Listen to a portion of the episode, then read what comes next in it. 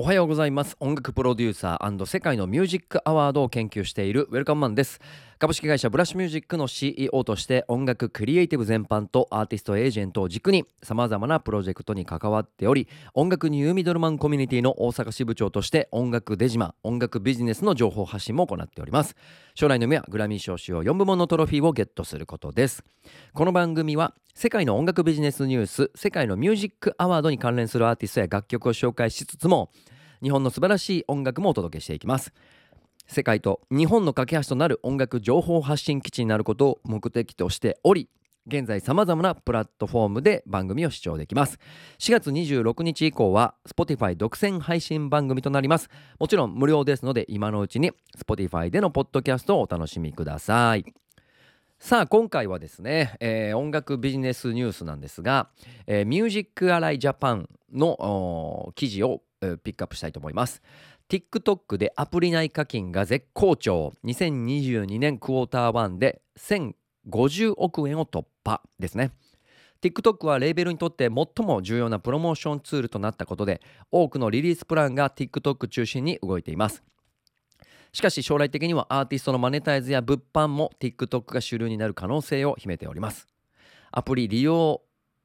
分析会社データ .ai が発表した2022年クォーター1のモバイルアプリ消費のトレンドレポートによると TikTok は世界で最も購入につながるアプリとなっていることが分かりました。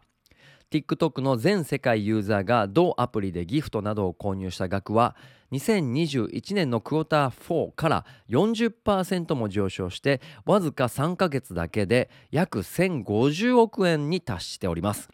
TikTok のユーザー支出額は全ゲームのアプリの中で1位となっており課金額でゲームを上回った初めてのアプリとなりました。TikTok で主流な課金方法はバーチャルコインの購入です。ユーザーがお気に入りのクリエイターに送るバーチャルギフトをコインで購入したり値段に応じて様々なギフトの購入ができる投げ銭機能です。またクリエイターは購入したコインで自らの動画を宣伝したりフォロワーを増やすプロモーションツールを利用することが可能になります。データ .ai は TikTok の全世界での月間アクティブユーザー数は約16億人に増加していると推測値を示しています。また TikTok の中国以外のグローバルユーザーが同アプリに費やす消費時間は月間19.6時間に達しており利用者数だけでなく高いエンゲージメントを生んでいると指摘しています。2018年の月間平均アプリ利用時間は4.2時間だったことを考えると4年で4.7倍も増加しています。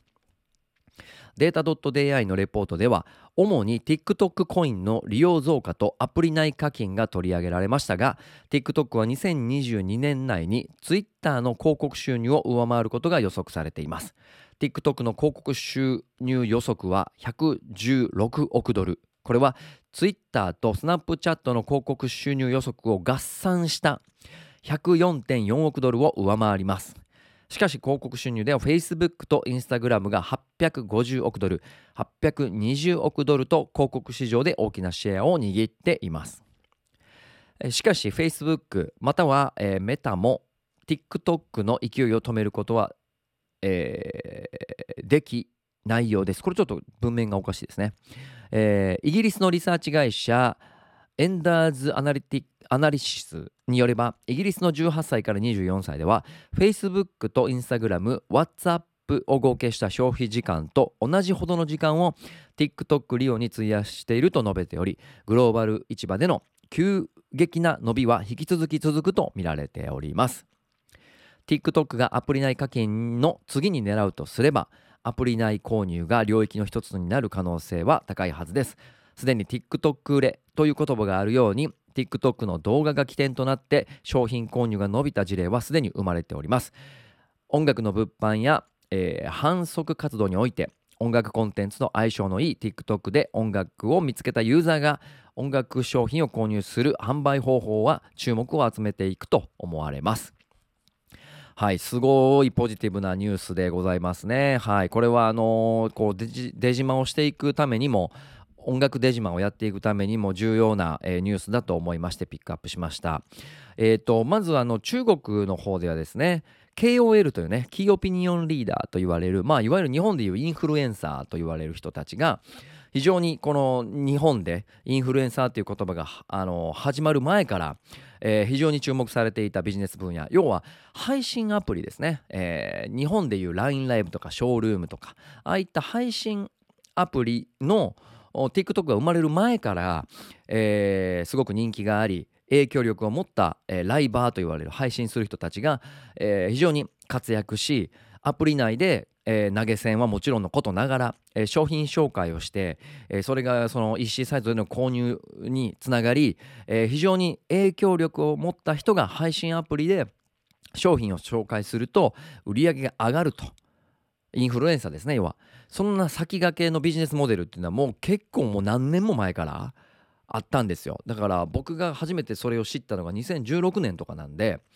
えー、もう6年前ですね。から、えー、そういったビジネスモデルがありました。でそれが、えーと、世界に、えー、知れ渡っていき、えー、もっともっとそれよりも先に、えー、評価されたのが、えー、と TikTok だったってことですね。で TikTok はもともとは最初は、えーと、ショートムービーを出すだけだったんですが、えー、次第にそういった投げ銭機能だったりとかライブ配信ができるようになったりだとか、えー、いろんな機能を付け加えていきながら、えー、広告が出せるようになったりとかねえー、プロモーションができるようになったりとかっていうのを後付けで付け加えていきながらまずはユーザーが楽しめる、えー、インターフェース、えーえー、をしっかり作って、え、ユーザー数を獲得していきながら後付けでどんどんビジネス的な、えー、いわゆるこうあのバージョンアップを果たしていったと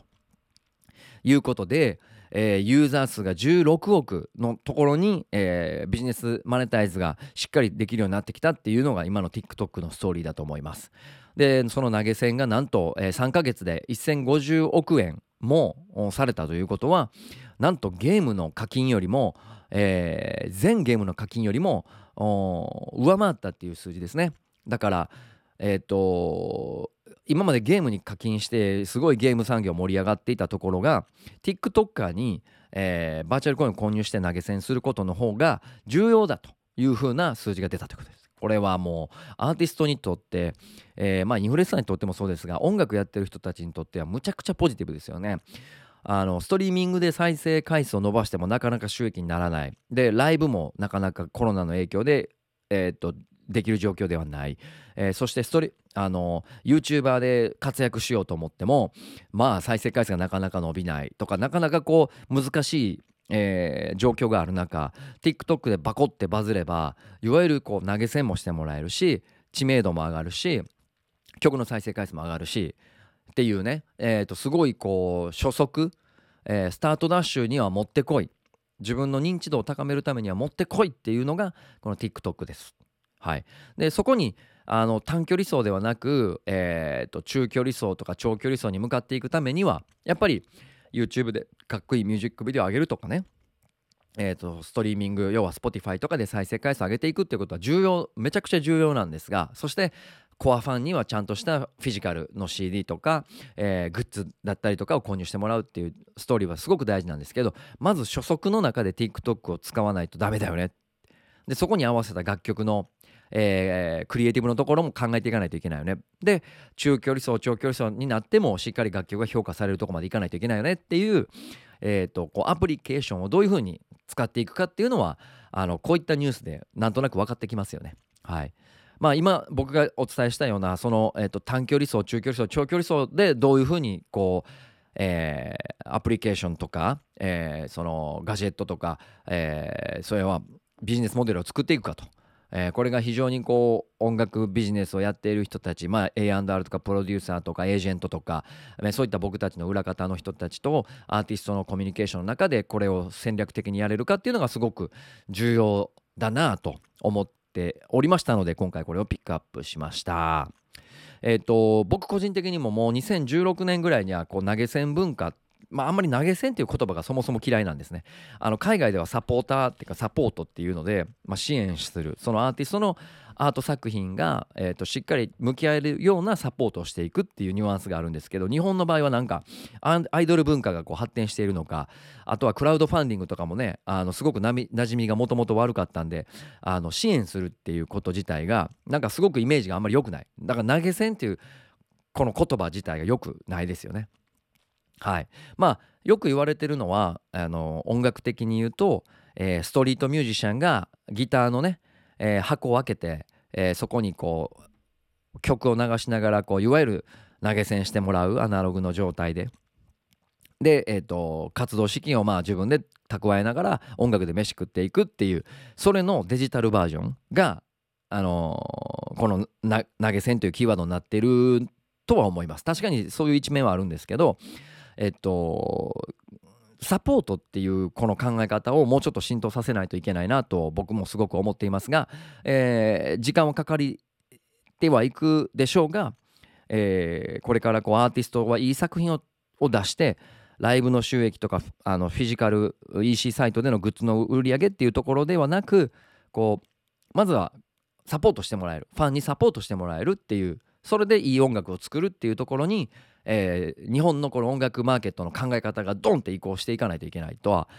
思います。はい。まあ、そういうのを作っていくことが非常に重要かなと、えー、これから投げ銭投げ銭というキーワードをなるべく使わずにサポートしてくれるファンと共に成長するというこの考え方をブランディングしていく。これが僕は重要だと思います。それがうまいことできてるのが BTS かなと思っております。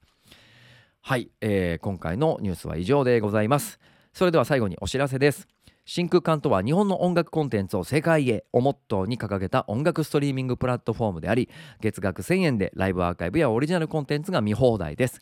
また真空管 for Artist というクリエイターやアーティスト向けの音楽活動サポートプラットフォームもあります。Spotify を含めた全世界への音楽配信ライブストリーミング配信チケット券売までさまざまな活動サポートを用意しております。ぜひ概要欄よりどちらのサイトもチェックしてください。えー、また他の番組では、えー、楽曲の紹介、えー、真空管パワープッシュアーティストなんかも、え紹介してますのでぜひそちらもチェックしてください。それではまた次回お会いしましょう。ブラッシュミュージックのウェルカムマンでした。